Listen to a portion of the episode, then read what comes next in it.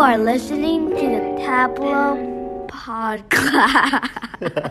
Hey, hey, hey, welcome to the Tablo Podcast. This is Tablo, your host. Uh, I am a dad, a rapper. I'm a singer songwriter. I am a podcaster. Follow me at uh, blobyblo. That's B L O B Y B L O uh, on Instagram, and also this podcast at the Tablo Podcast. Okay, so today uh, I wanted to just talk about some of the things that you guys brought up in our like DMs or our Discord. Okay, since something Marvel related came out, I need to talk about it. So the trailer for uh, Morbius came out. Morbius, the Living Vampire. Uh, it's with Jared Leto, and um, a lot of people are like, "Is this connected to the MCU universe?" Because although it's not an MCU film, um, there's like a poster of Spider Man, and also at the end, Vulture. I'm assuming it's Vulture, Michael Keaton. He comes out. So everyone's like, this must be connected to the MCU. This is a big deal. What do you think, Haru? I think that maybe there's some possibility, like Mhm. films of the Disney movie and other movies have some kind of Disney character or, you know, any, like, you know, movie characters in there. Mostly Disney, because in Frozen 1, in like I don't know, but like it was like It was like Anna's, Anna's- or Elsa's, like. uh, Elsa's like graduate. I don't know. Elsa's graduation, yeah. Yeah, Elsa's graduation. okay. I like it. No, I like it. it. Okay, so um, At Elsa's graduation in Frozen 1. Not that, you. Okay, it's her like coronation when Yeah. she when she becomes the queen. yeah, yeah, Yeah, yeah, yeah, yeah, yeah. So when Anna passes by, Uh huh. There's Rapunzel Uh huh. walking by. Oh oh, yeah. Rapunzel, like you see the back of Rapunzel. Yeah, Yeah. that's kind of like my thought. Mm-hmm. But back to the vampire thing, whatever. Mm-hmm. So I think they wanted to add Easter eggs a little. Mm-hmm.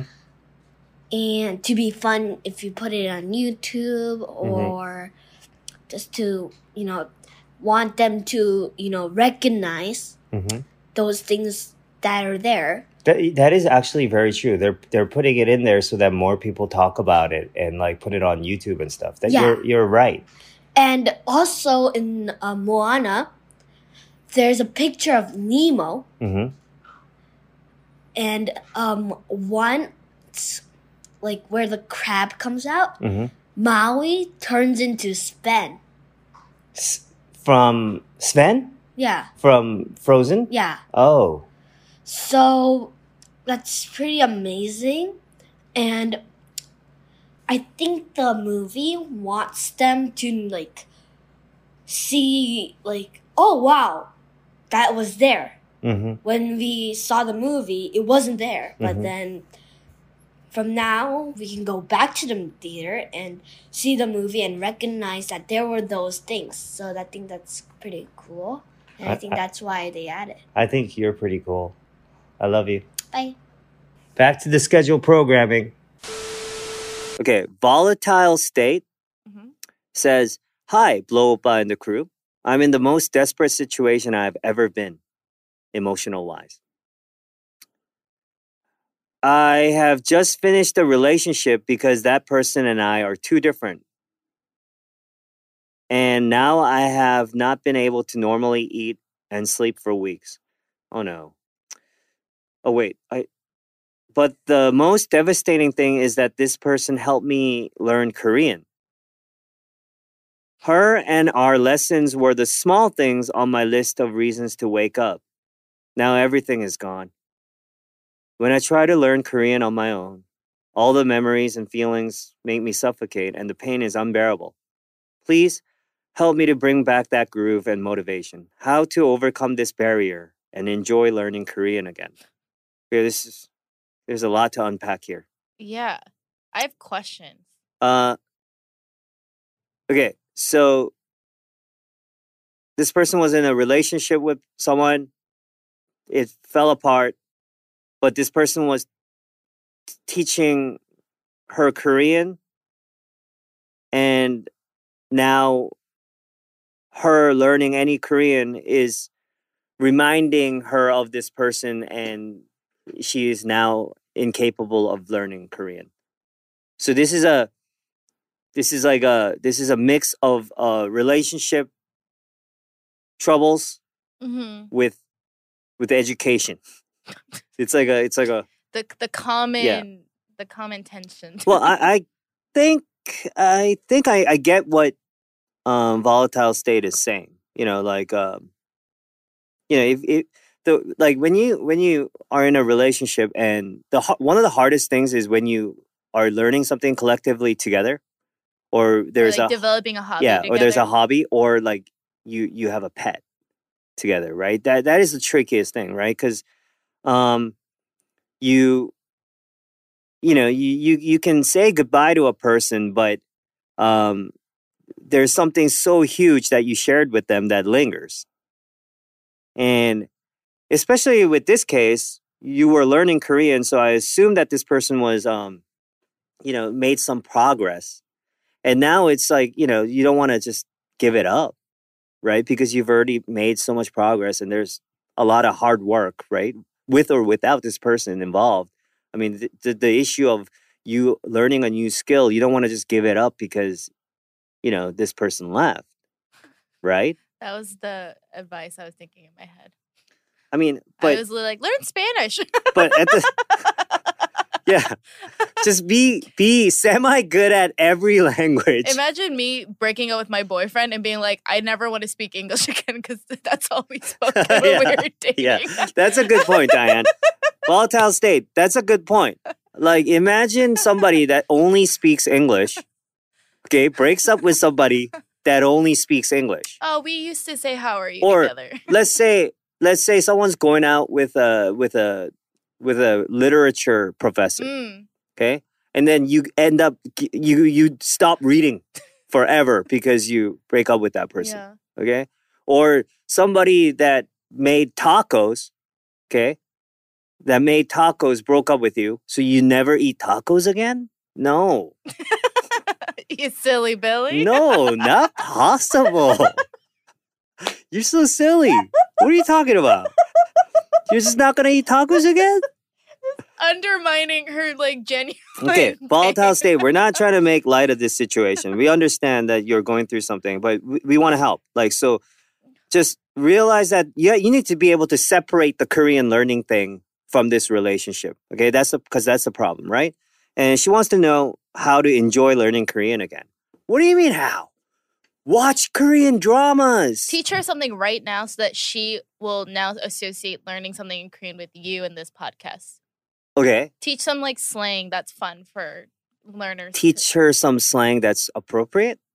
Like, Yeah. I- It's like, let oh, is there no like I don't know. appropriate Korean Uh, slang? I wait. Many things are coming into my head right now. Uh-huh. I'm not sure that I want to teach this person. Oh, Um, like, uh, let me think about that. Okay, let me think about that. you're so nervous. Oh my god, Why I'm so red? nervous. I've never been so nervous before. Oh my god, I'm on camera and there's a mic in front of me. I'm so scared right now. Okay, watch Korean dramas. Okay, Yeah. how do you think we deal with relationship woes? We we deal with it by watching Korean dramas. That is That's so what all of all of us in Korea are doing right now. Okay, because there's enough to go around, and and the plot lines will distract you. Okay, you will forget what you were going through. I, I should we should do an episode about Korean dramas because I have opinions. Yeah, Korean dramas is a is a good episode. My- we should definitely do one. My favorite thing about Korean dramas is when it's clear, like you know, like a rom com, Yeah, but then halfway through it turns into a murder mystery. yeah, I know, I know A which one you're psycho- talking about. There's multiple that are like You're this. talking about 동백꽃, right? Yeah, but there's multiple that are like this. Yeah, and there's a lot. It's like co- like psychological thriller. Sometimes there there are many that are the opposite, where it starts off as a murder thriller and then becomes a rom com, and you're like, huh? You're like, you know when your your What? ser- your serial killer stalker sends you a flirty text and you Yeah. giggle in And your you're bed. like, huh? What was happening? And there are some crazy Korean Uh. dramas in the past where literally there was a scene. I don't. I've never. I don't really watch too many Korean dramas, but there was a scene where the father was shooting lasers out of his eye, and they actually had CGI of lasers coming out of How his good eyes. was the CGI? this was in a normal family Korean drama thing. and there was a scene where like some some character passed away of a heart attack because they were laughing from watching a co- comedy show on TV.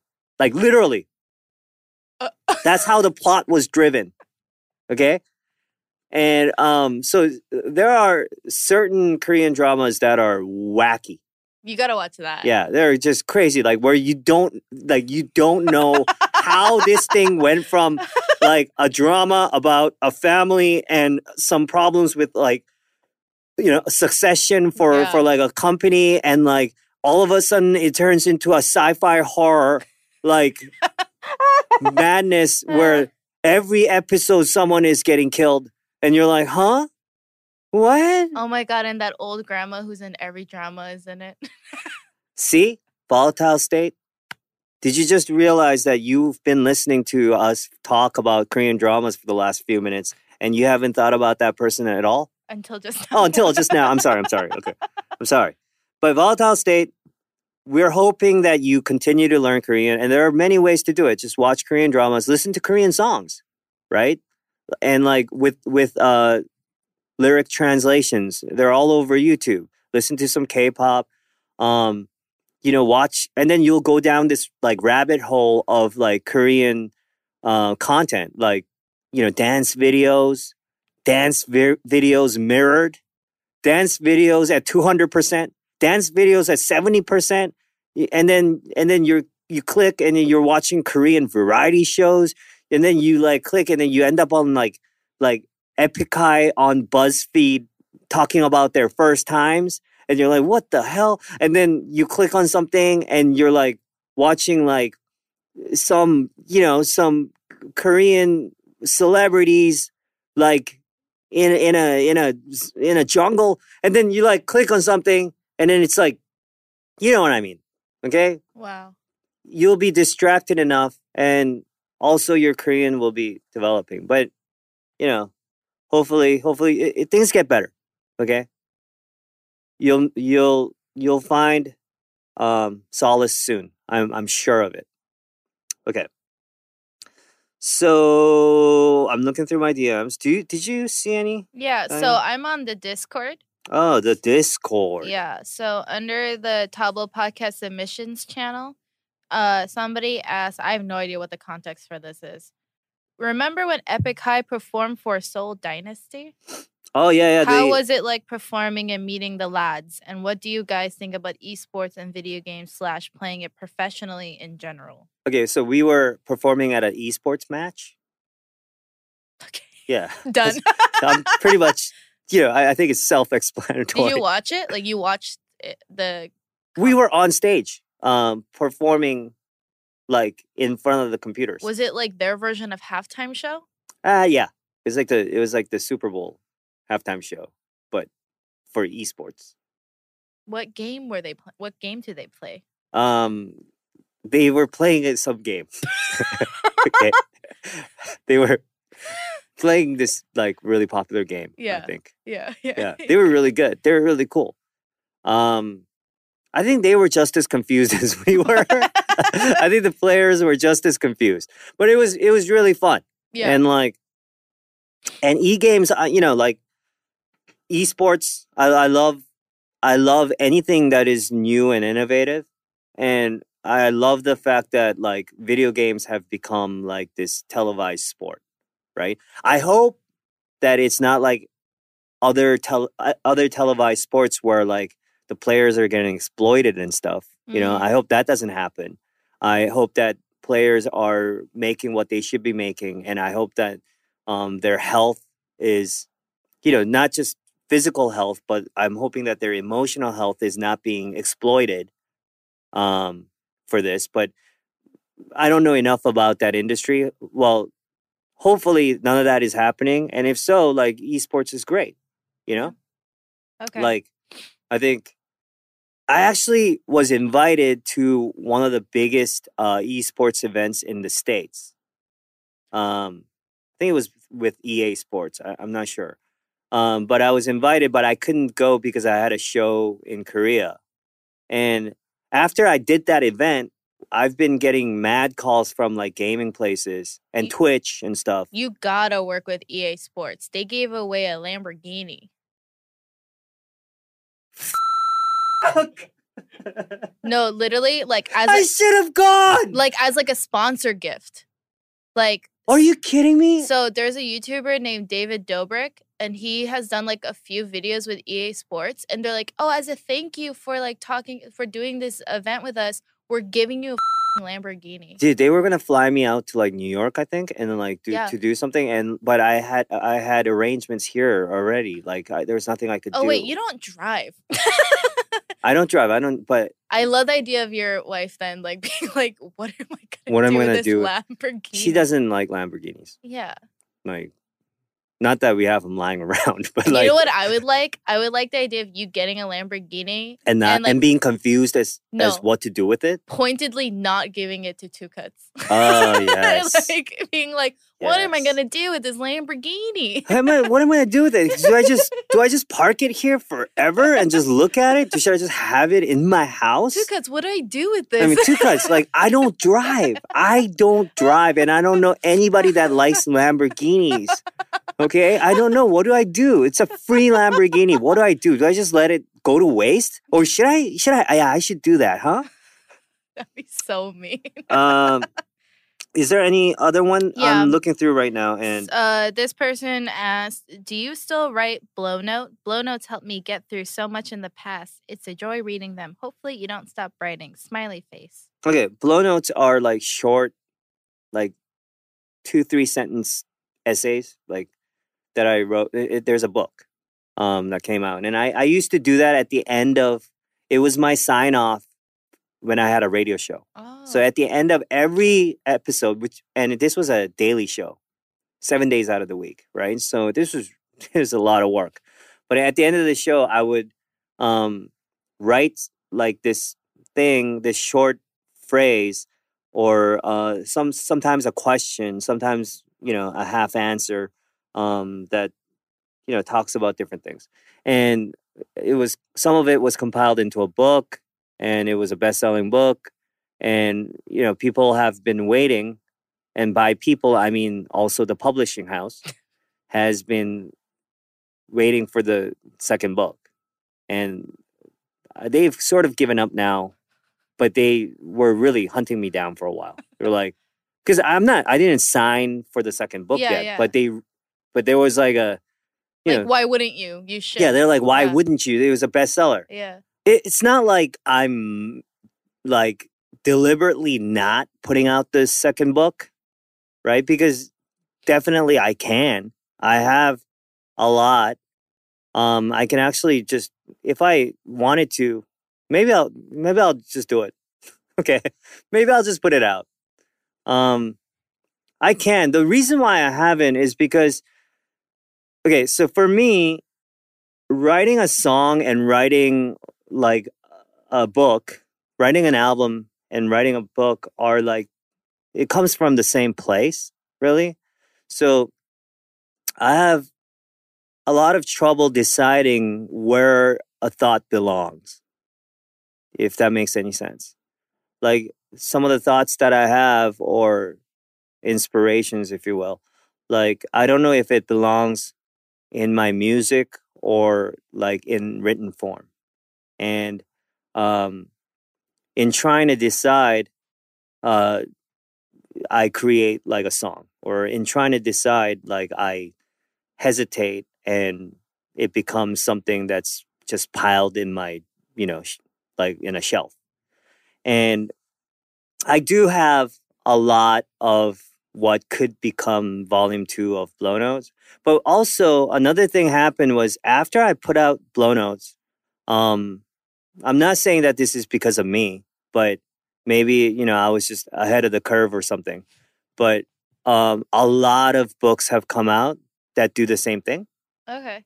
um, where it's you know, it's a book of short phrases that are that inspire thought.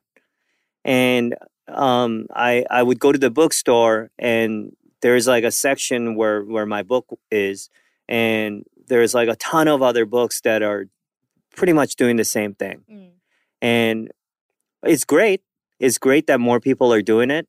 Um, and definitely there's a huge demand for it, right? And it made me think like, do people really need another book like that from me? Because there are so many options now. Like back when I was doing it on radio, I was basically the, you know, one of the only people doing it. Um, it wasn't a thing at the time. And then when I put out the book, uh, there weren't too many books doing that. And now there are so many. So like, and they're good. Um, all these other people have great thoughts too. So like, do people really need need that from me? Like, if I put it out, would I just be, um, you know, would it just do well because of my name? Mm. You know, like I like to do things where I like to do things where I feel like people need that from me. Like for example, with Epik High music or or my music in general, like um, you know, I might not be like objectively the the best musician technically or whatever, right? But I do know that um the songs that I put out only I can make them. And I I I don't know of uh, many other musicians that put out songs that are like mine. And not saying that mine's better. Um, uh, there are many, many songs that are, you know, better than mine. But uh, definitely, I, I feel like I'm doing something that some people really need and they can only get it from me. And I need to feel that to be passionate enough to to work on it. So I don't know. Eh, I might just say this and then go home and then be like, hey, maybe I'll just finish it up and then give my publisher a call Yeah. and they'll be happy. They'll be like, oh, so you're going to promise again? This is your like teasing. Like this is you being like hot and cold. Be like, do you want it? Dude, they've met, they've like hunted me down like physically. They've like shown up at my door and stuff. oh my gosh. And I've avoided their phone calls sometimes. People like the Yeah. written word. And last time I met them, I was like, I really don't know. Okay, I really don't know Yeah. if I want to. Um, Yeah. okay, looking through our DMs, People really want you to talk about the Black Widow trailer. I kind of did last year, right at the end of. Uh, I did it like I did a short thing on like breaking news. Oh, was I was like, "Did you guys see it?" oh yeah. Um, by now, if you haven't seen the break, uh, if you haven't seen the Black Widow trailer, I mean, what are you doing? Right? Well, come on, you should have memorized it by now. You should be able to act it out by now. Okay, we just have to wait four more more months, right? Four or five more months, and it'll be out. I can't wait to see it. And the Eternals is coming out this year. Okay, so again in 20, 2020, I'm talking about Marvel again. Uh, but the Eternals with Ma Dong Sok, my boy, Ma Dong Sok is going to be in a Marvel film. So I'm waiting for that too. Somebody's making a game about the podcast right now. What are you talking about? Someone About my podcast? not like a game game, but like uh uh somebody so being SY said I tried making a maze game like on YouTube, like kind of like a click your own adventure game. uh huh. Um where it's Tablo searching his way through Dive Studios to start its podcast, but he encounters three people, Haru, Tukutz, and Eddie, who's gonna take Tablo's energy. Hence, he needs to take coffees to recharge his energy. Can Tablo make it on time to get to his mic? And she's still working out some like kinks to it, but she's making it like via YouTube. Wow, someone's making a game about the Tablo podcast? Yeah. Thank you. That sounds awesome. Yeah. And I know right now a lot of gaming companies, like game companies, are listening right now and they're like, dude, that's a great idea. Uh, please don't take this person's idea. This is our listener. It's Okay. like It's like legit. Oh, she's actually making it. She's like showing the program she's using to actually make like a maze game. Holy dude, that's Is that allowed? that's so cool. it's cool, but shut it down. Just kidding. Yeah, Just like absolutely kidding. you know what Tukutz is gonna be saying. Tukutz is gonna be like my like, likeness. wait, is my face on there? Because I need to get paid. Um, but that game looks legit. yeah, that's crazy. Hey, if if if you're listening right now, thank you for uh making this cool thing. And if if you're done, like if you ever uh get done, please send us the link so we'll you know let the, let people know and we'll play it ourselves. yeah. Um, but I'm. It's funny that you chose how to Tukutz and Eddie Eddie. taking energy. Yeah, as as the people taking energy. Um, Haru takes physical energy away from me, right? Just to give you a tip, how Haru takes physical energy from me, but she also i- i- at the same time, like simultaneously, gives me psychological energy, right? Like emotional energy. She gives it to me. Um, but because she's so energetic, and you know, like is young, is very young, like I get physically tired. Tukutz robs me of my spiritual uh, or moral ethical energy okay um eddie just yeah just yeah he takes my energy I feel like Eddie for you is like when like your cousins come to visit during the holidays and you have to like take them around. yeah eddie just you should maybe like if you're gonna add something to the game where like when they take my energy like some like things like pop up yeah. maybe like Eddie is taking like uh, a percentage of my money. That's so funny. because he calls Because you me, need money to buy Yeah, coffee. and also he's you know my manager, right? And Yeah. he's like he calls me his cash cow. So maybe like like dollar signs like disappear or like go to him, and then Tukutz like my soul, like my soul is being ripped away, and then like um like how do I just get tired? Like sweat maybe I yeah, don't know. yeah. Yeah, but it would be cool, man. Like, like you walk slower. yeah i people that make games that i love games i i made a game a long time ago when i was in like elementary school i went to like this summer um, program at some college and we used a thing called hypercard and it was on uh, uh, on a next computer which is the computer that steve jobs made in between um, him being fired from apple and then him being you know triumphantly back at apple so I, I remember we made it with HyperCard and I made this like choose your own adventure game. And I fell in love with it. And I wish that like I was a big enough gamer as a kid to really want to go into it. But my parents didn't, uh, you know, they didn't really let me have video games. Um, uh, so yeah, anybody that makes like games.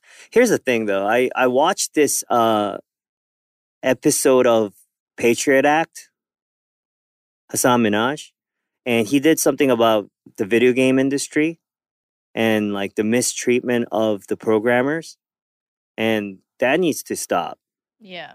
Like, man, eh, people that are making things that will eventually bring joy to other people need to be able to experience that joy themselves Yeah. right that's that's the way it should be so i'm hoping that like the, the video game industry um you know reflects the joy that kids get when they get to play Yeah. right It's- uh, for all industries actually i believe that um whatever so, whenever something is being made to be enjoyed needs to be made in conditions where you know the creation of it can also be enjoyed Yeah.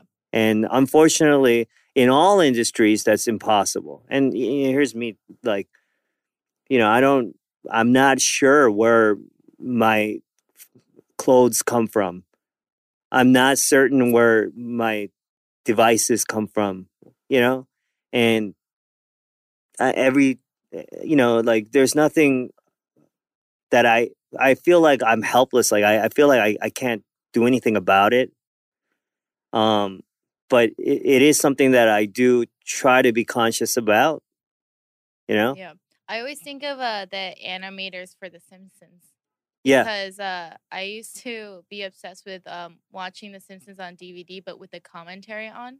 Like Yeah. I watched that more than like the normal episodes, and every time they would come across like a extra complicated looking frame, Matt Groening would be like, "I can literally hear the animators yelling at me for Dude, The Simpsons did an episode where Yeah. like it was like this 20th anniversary or something. I Yeah. don't they did an episode where the in the opening they showed animators in a cave being like whipped to animate. They did it themselves. yeah, Which is crazy, right? yeah." It was like it was very meta. Well, uh, one of my favorites is that there's this uh episode where uh the house, like the Simpson house, like changes, like it gets zapped and it changes like different things. Uh-huh. And um, they were like, so you're watching this like longer extended cut, and in the extended cut, there's a moment where the house turns into like built out of squirrels. Uh-huh. So shit ton of mini squirrels, and he goes, "Yeah, we um made the animators do this, and then we cut."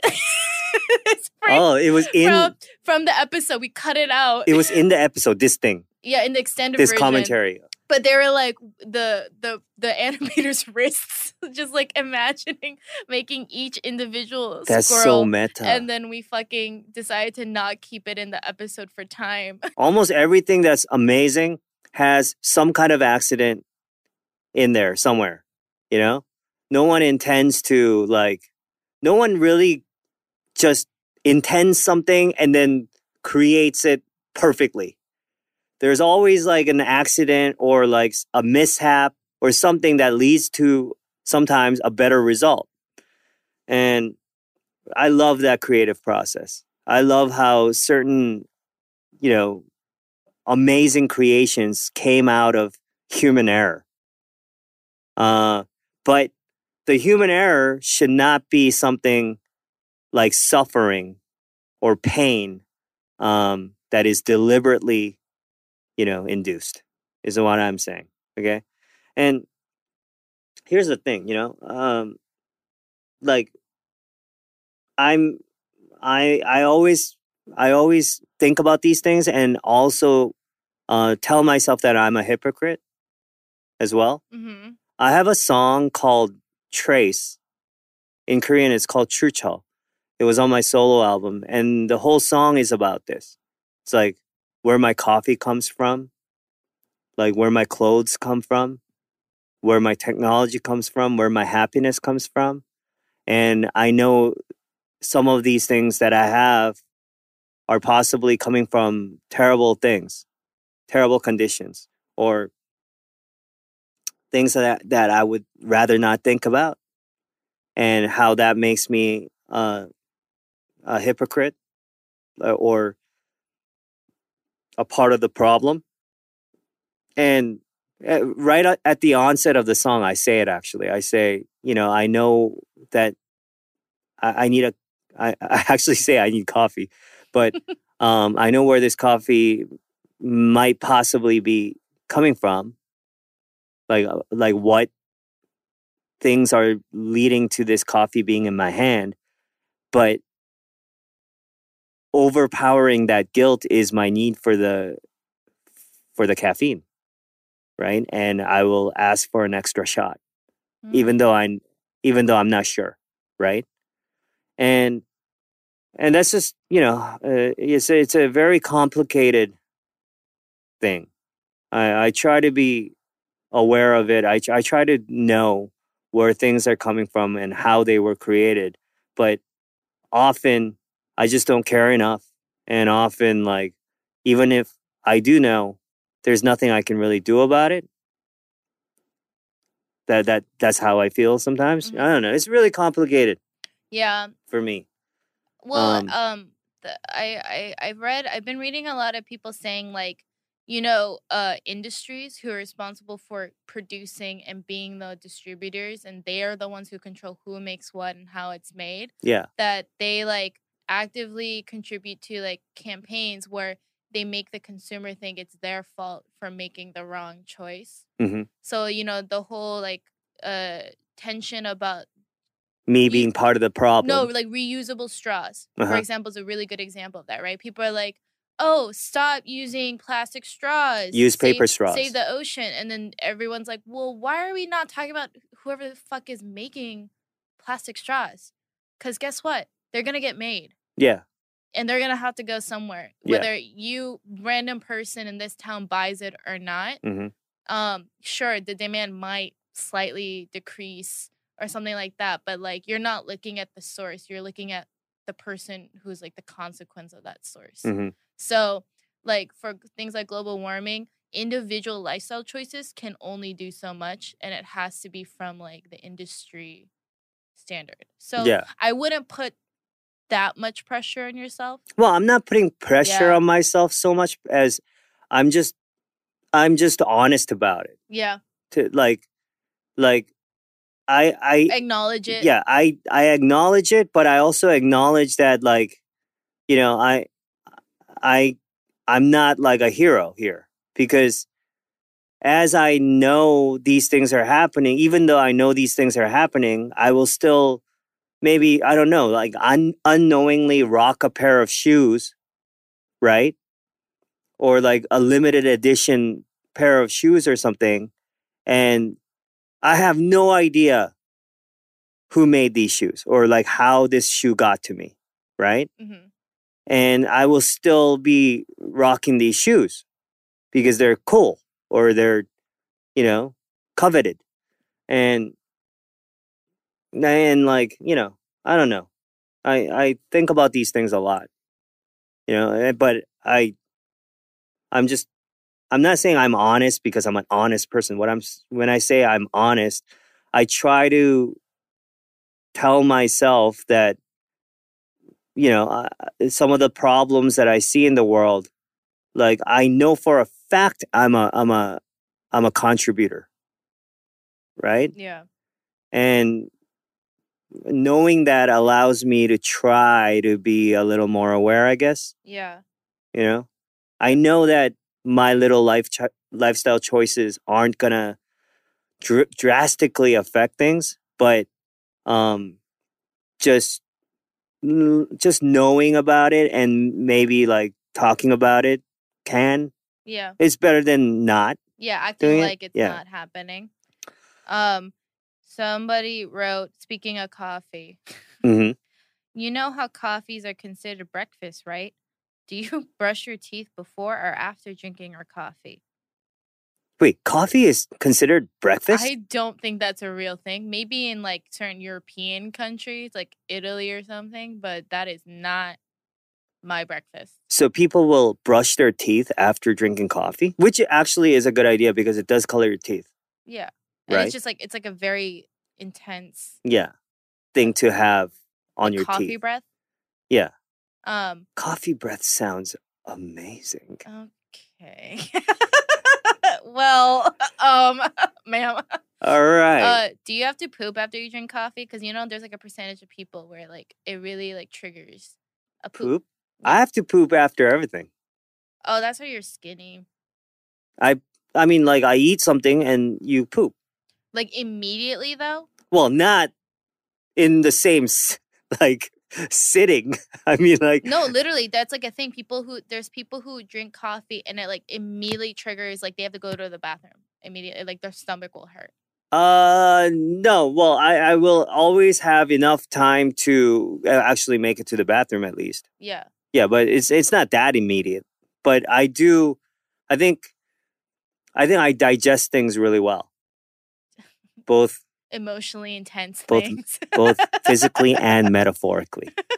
Um, let's see what else. My So, Matt Might 1990s on our IG says, uh, Hi, I recently discovered your podcast. Since then, I have been researching on your work and I am astounded at how you are so eloquent with the English language. I want to know if your uh, studies or your education in, at Stanford has helped you to be the best at your craft. Do you think that time that you spend in college and in your master's has hel- helped you on your journey, or is it just delayed, or has it just delayed the achievement of your dreams? blessings. Okay, so this question is not about me. It's it's about like does college help you reach your dreams or does it get in the way? Yeah. Is I think the core of this Are they in like a cause and effect way? Yeah, well, here's what my thoughts on on college. Um and these are just my opinions. Okay, these are not facts, these are not truths, and these are not commands. Um so don't just take my word for it and don't quote me to fight with your parents. But what I'm trying to say is um like I think there are certain things that you need to go to college for, right? Like if you have something in mind that you want to do, there are certain things that you need to go to a school for. A surgeon. Yeah, like a surgeon. I, I would really prefer to have somebody that is literally opening me up and then having to put me back together to have gone to school, right? Where they teach this stuff. Because it's really hard to not to well, it's really hard to learn to be a surgeon except for a med school, right? So there are certain studies, certain fields that I think college is important for, but um but like this absolute like thing where like you have to go to college to get a job. You have to go to college to be successful. I think that's that's like a very outdated way of thinking. That's just it's that's that's done. Okay? Yeah. um honestly you can learn everything that you need you can learn from from just reading a lot or just going on the internet it's possible okay it's it's so my theory is that one day because of like school loans and stuff like that and that it's a huge problem right and um one day college campuses will be like you know how you can listen to all music just off the internet you can Mhm. listen just stream music Yeah. but some people like to have lps Yeah. and some people like to have cassette tapes and just do it the old fashioned way i think that's what college campuses will become in the future. Um, i think there are just certain people that will want to be in the physical space um, for the experience of meeting other people that are similar ages. Um, but technically anything that they can offer education wise can be um, achieved like without that physical space. So um, yeah that's just my thing.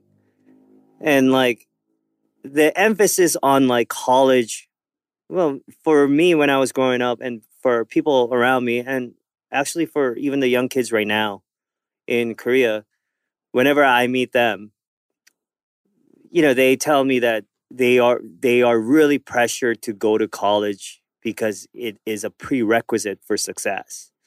And And what is success? and well yeah. And also like i, I totally disagree with that. Um there are certain like i said there are certain studies where that is true but uh many other cases where that is certainly not not true. And also like i am very skeptical of like adults telling kids that you know uh, uh, like this is how you achieve success when you know that it's coming from just their experiences right? Which is grounded in the past or at the most the present or maybe a few years into the future right? What i'm trying to say is like i see a lot of you know um a lot of parents tell their kids like really young kids um you need to learn this and this because you will need it later in the future. Like you need to learn this language you need to learn these skills because the world is becoming global and stuff like this. And and and there whatever they say after because is already outdated. It's it's already been the present for a long time. The world has all has been global for a very very long time Okay. And usually the developments that they anticipate are things that are that have already happened or are happening, right? My thing is that we need to educate kids based on what we imagine the next 20 years will be like, like what, what the world will be like 20 years later. Okay. We, we can't base it on what we see right now Yeah. because these like little kids that are in like preschool and like elementary school, the world that they're gonna be living in is like 20 years later, right? Yeah. And parents, I, I wonder if parents who do this have really researched to see what the world might be like 20 years later Yeah. right? What the playing field will be like. And if only if they have really done done think like critical thinking about that can they really say what their kids need to do or must do because that often involves them not doing something else, right? That that often involves them sacrificing some other thing that they could have learned. Um, for this future that they talk about. Does am I making sense? Yeah, well, I I feel like even like not even just like making predictions. If you learn like certain social skills that like for example, being in an environment like college does help cultivate, Yeah, which it could. like well, uh, what I'm saying is like being able to adapt. Mhm. Being, you know what I'm talking about? If things don't go your way, what's plan B? What's plan C? What's plan D? Can you think in a way where whatever the next 20 years is, it doesn't really matter Mhm. because you are positioned mentally in a way where it'll be okay no matter what. Yeah, And you'll see opportunities for what it is rather than being like, well, that's not what I projected. hmm So I'm going to like close an eye to it rather than being like, oh, I didn't think this was going to happen, but it's an opportunity and I might as well. Yeah. Like just critical thinking, social skills, right? Yeah. It's very, I feel like, um, Yeah. not addressed as much as it should be. It, it, sh- it should be the most important thing. Actually, it should be the most important thing. Um, and these are just like my opinions. You know, these are just Diane's opinions. Like Yeah. these are our opinions. I'm not saying that this is fact, and I'm, you know, I might be proven wrong. But uh, what I'm saying is, like, for example, okay, this is something that is possibly a little controversial, but you know how schools across the board, like elementary schools or middle schools or even high schools, I don't know, but they don't allow phones, right? yeah, yeah, but like, what? It's like kids get away with it. Okay. Well, I'm not just talking about the policy of, of having no phones in school, but like uh, I see like a lot of parents tell their very young kids um, to not. Uh, some parents actually don't allow them to use phones at all, Uh huh. right? Because it's it's bad for them, because because it there's it's a gateway to a lot of you know Things they can't control. yeah things they they can't control and and yes it's true there's a lot of bad content and this could be the portal to that right Mm-hmm. but okay i i i, I see like uh, this this thing okay. Basically the modern world right now whether or not we like it the phone and this and the computer and these devices plays an instrumental role okay? Of course there's a lot of bad content and scary content but it's also a gateway to things that are not like that right? And if right now we are all using this to run our businesses um, our financial situations are all handled by this um, our interactions um, you know everything that is in the world right now is taking place here. And to t- to teach young kids that to teach young kids various disciplines that are mandatory and prerequisites to success in the future, Mm-hmm.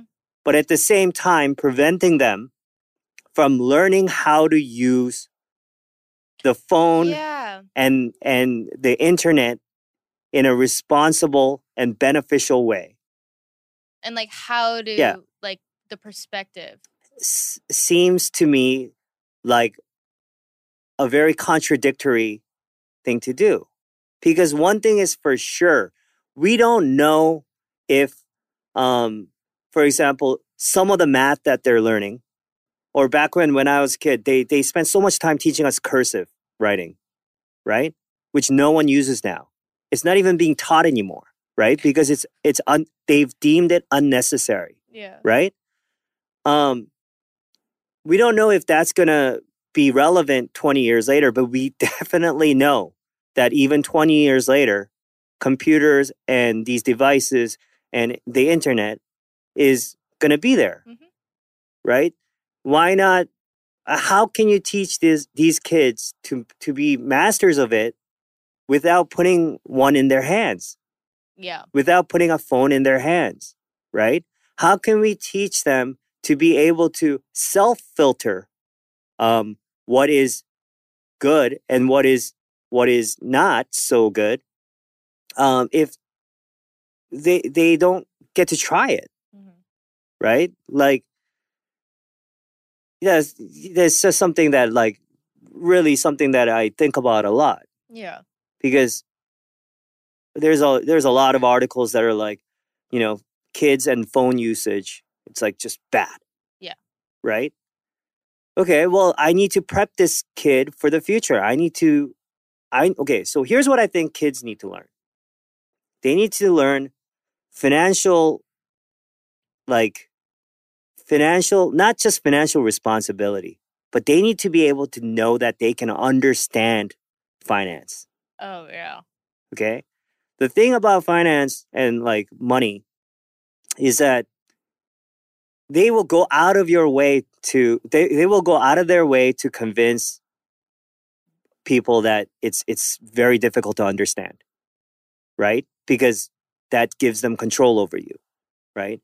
And really i i was like that too. Like i was able to make money but i was not able to understand how to maintain this money or how to use this money or how to save this money or how to you know like because it's complicated. So you go to somebody like you go to a financial advisor you go to an accountant you go to somebody because you don't understand it. And then you do things that the bank tells you to do. You do th- things that like a fund manager tells you to do. You do something that like somebody that studied economics in college tells you to do hmm right? Even though they're not professional. Yeah. because you feel like you you don't know anything.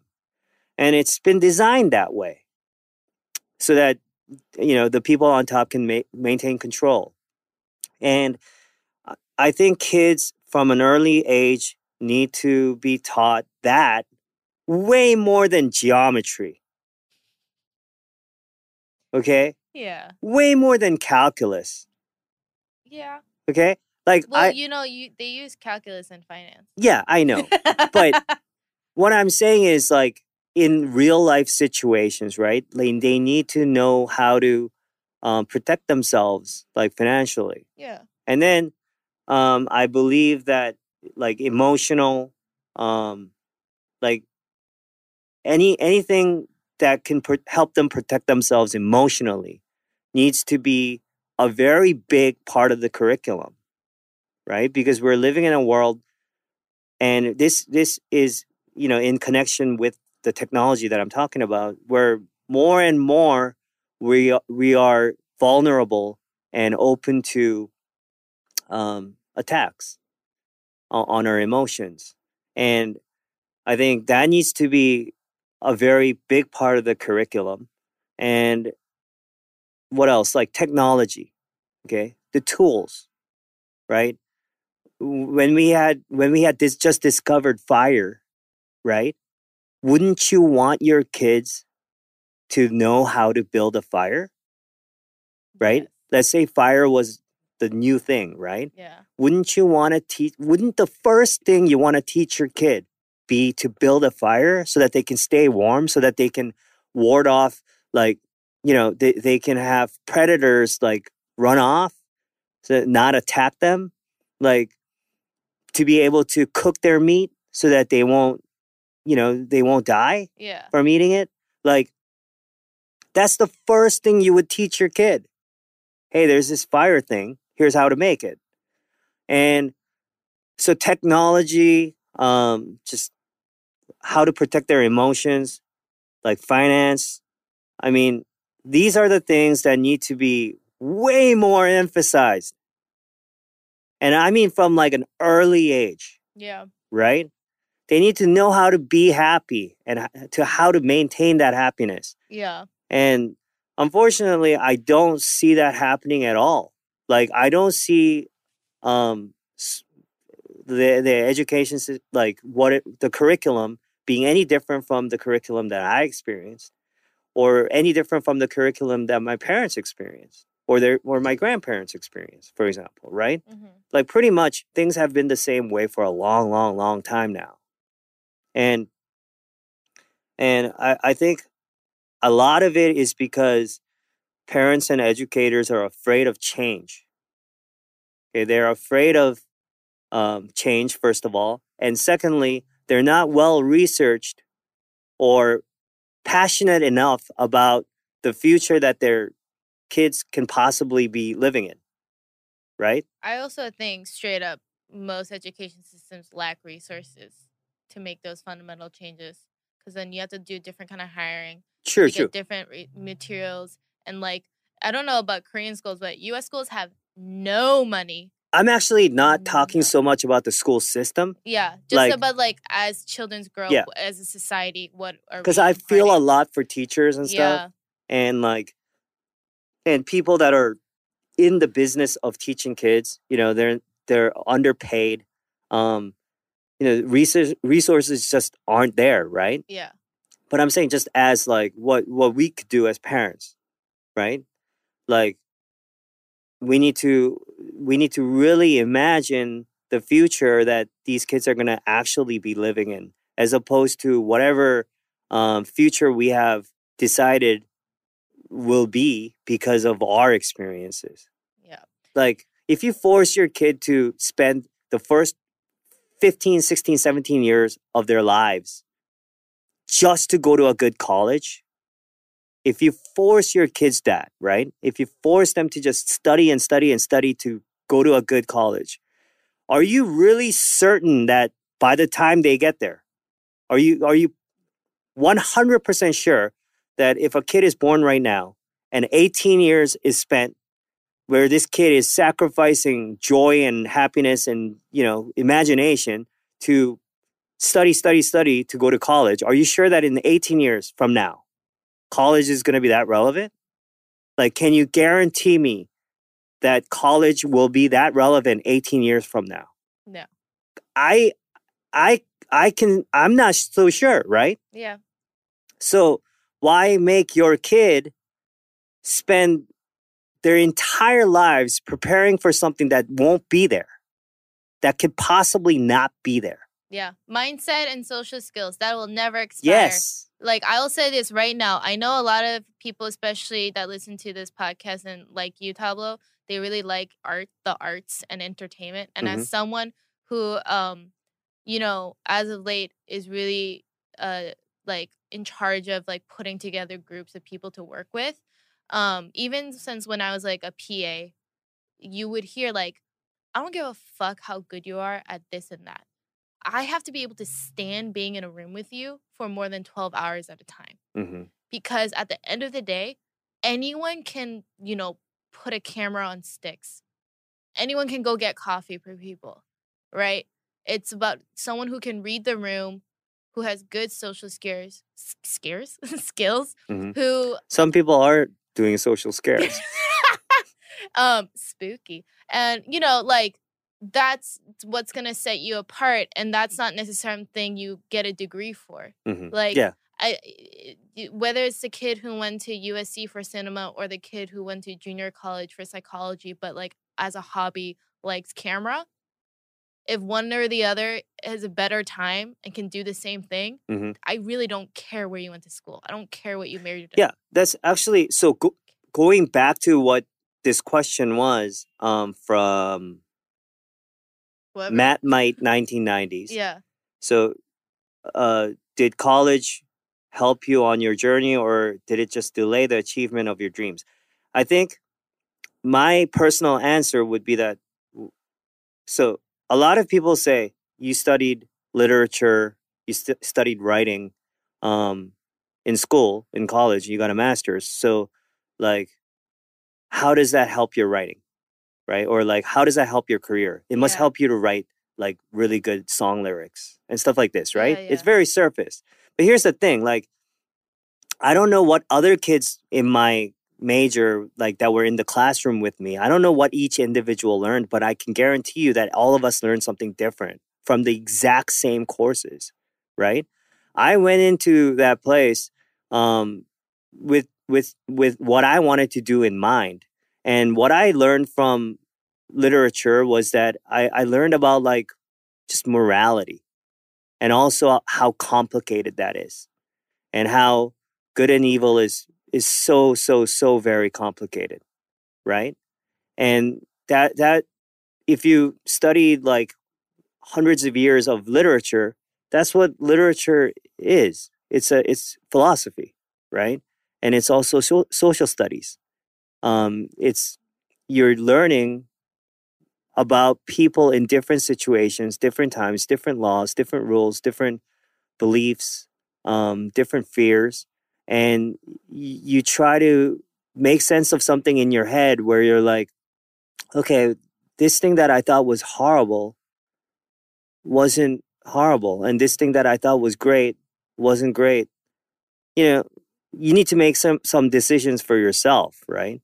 And what you get out of your studies is what you get out of your studies. It's not Mhm. it's not what's force fed. So for me, um, it helped me to understand other people, is what I mean. Yeah.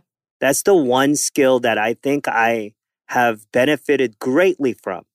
Um, I can make music that speaks to other people because I understand what they are feeling.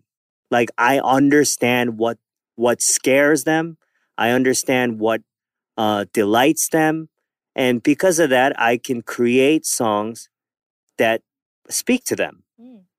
podcast i can i can speak to people about certain things and have discussions and and sometimes be wrong and it's fine because it's a discussion and i'm able to do that because i understand people right and literature studying literature helped me understand a, a huge number of people across ti times that i otherwise could not possibly you know do right Yeah.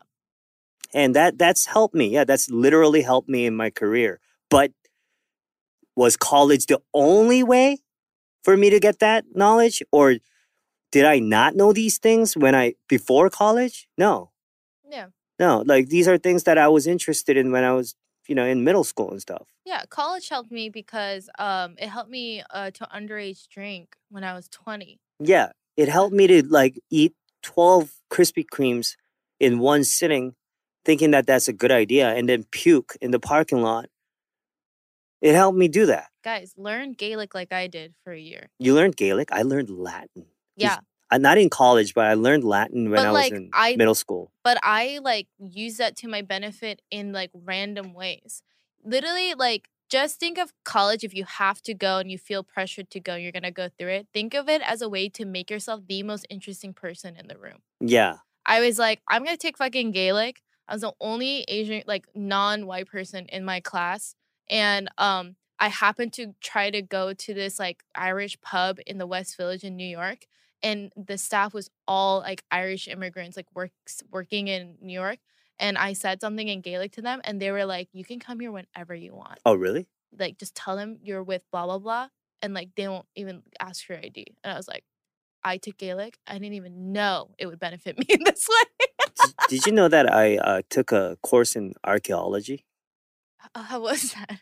Um, so it was like a summer course at NYU. Oh yeah, archaeology. Yeah. So I was in New York for like working on some film, Yeah. and uh, I took a course in archaeology, and you know that's not gonna really affect my life in any way. Yeah. But if ever I meet an archaeologist, I mean, I can just tell, I can say this. Yeah. And like I think that like it it's like little bricks, right, that make up who you are and like lend you your perspective. So as long as you like if if you feel you're forced to and you have to go because of this and that, fine. But then like make it your own. Yeah, it would be great if no one was forced to go. Yeah, because then the uh, then the concept of college is amazing. Four Yeah. years to live wherever the f- you want and Yeah. just be like a complete. In an ideal world, everyone will will go to college because they choose to or they want to, right? Because man, these loans, student loans, Yeah. I mean, I, Oh yeah, cost versus benefit. You can go to a university that won't bankrupt you and learn lots, meet great people. Don't think the name, the price tag Yeah. means anything about your future. I went to school for free. So that's the only reason I got to have my experiences. like and also like if you are good at something like if you feel like if you if you are like if you can feel it in your heart that you're good at something uh and you're deciding between that and college dude just just do it i mean like why well, why We're in a generation where people are afraid to call their own dentist. So I So I, I think one of the biggest things that I had instilled in me growing up is uh, thanks to my older brother that I wish like more my friends had learned, which is like I would tell my brother like, well, I don't want to do that, and he'd be like, why? Like, cause I don't I don't know how. He's like, then figure it out, and I went, oh, the only okay, that's literally it. It's like, oh, figure it out. you mentioned dentist but the only time that like um someone for me like someone's degree or whatever matters is is when I go to a dentist or like I'm sitting in a doctor's office. You know how like every doctor's office has their degrees like Oh, that's when you feel amazing. Yeah. and they have their degrees on the wall. They always do, right? In a very visible place because it's basically like their license almost, right? Well, that degree cost them like three hundred thousand dollars. Yeah. So they always have it on display, like in the most visible wall, visible like corner of the wall or something. Yeah. And every time I'm in one of those offices and I'm like fearing for my life, right? Am I okay? Am I gonna, am I in the right hands? And I look at their degrees and I'm like, thank God. I think I think they know what they're doing. Imagine if you never actually read the fine print, like what the degree is for, and it turns out it was like Archaeology. it was like a degree in like degree humor journalism. de- degree in TV comedy. Mine, that's my degree. Yours is in TV comedy? it's in um TV comedy, uh, writing and producing for TV comedy. Okay, let's say that that's what it said on my dentist But wall, right?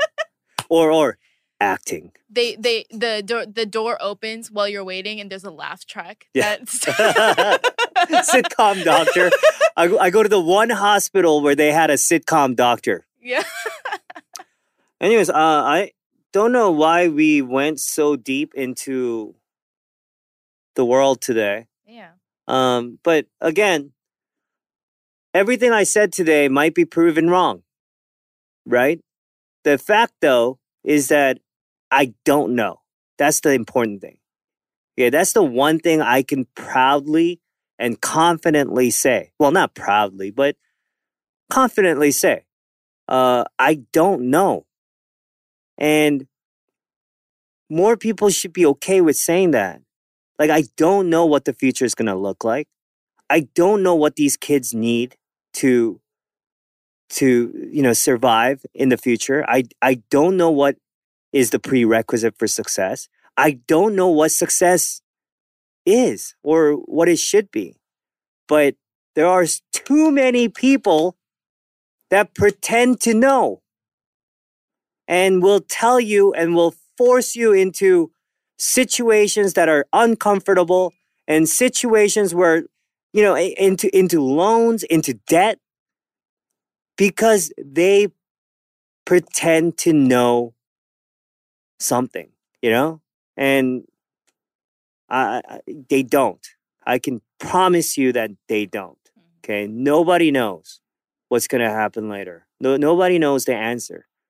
So, yeah, if anyone comes to you acting like they do, please be aware that they are most likely a fraud.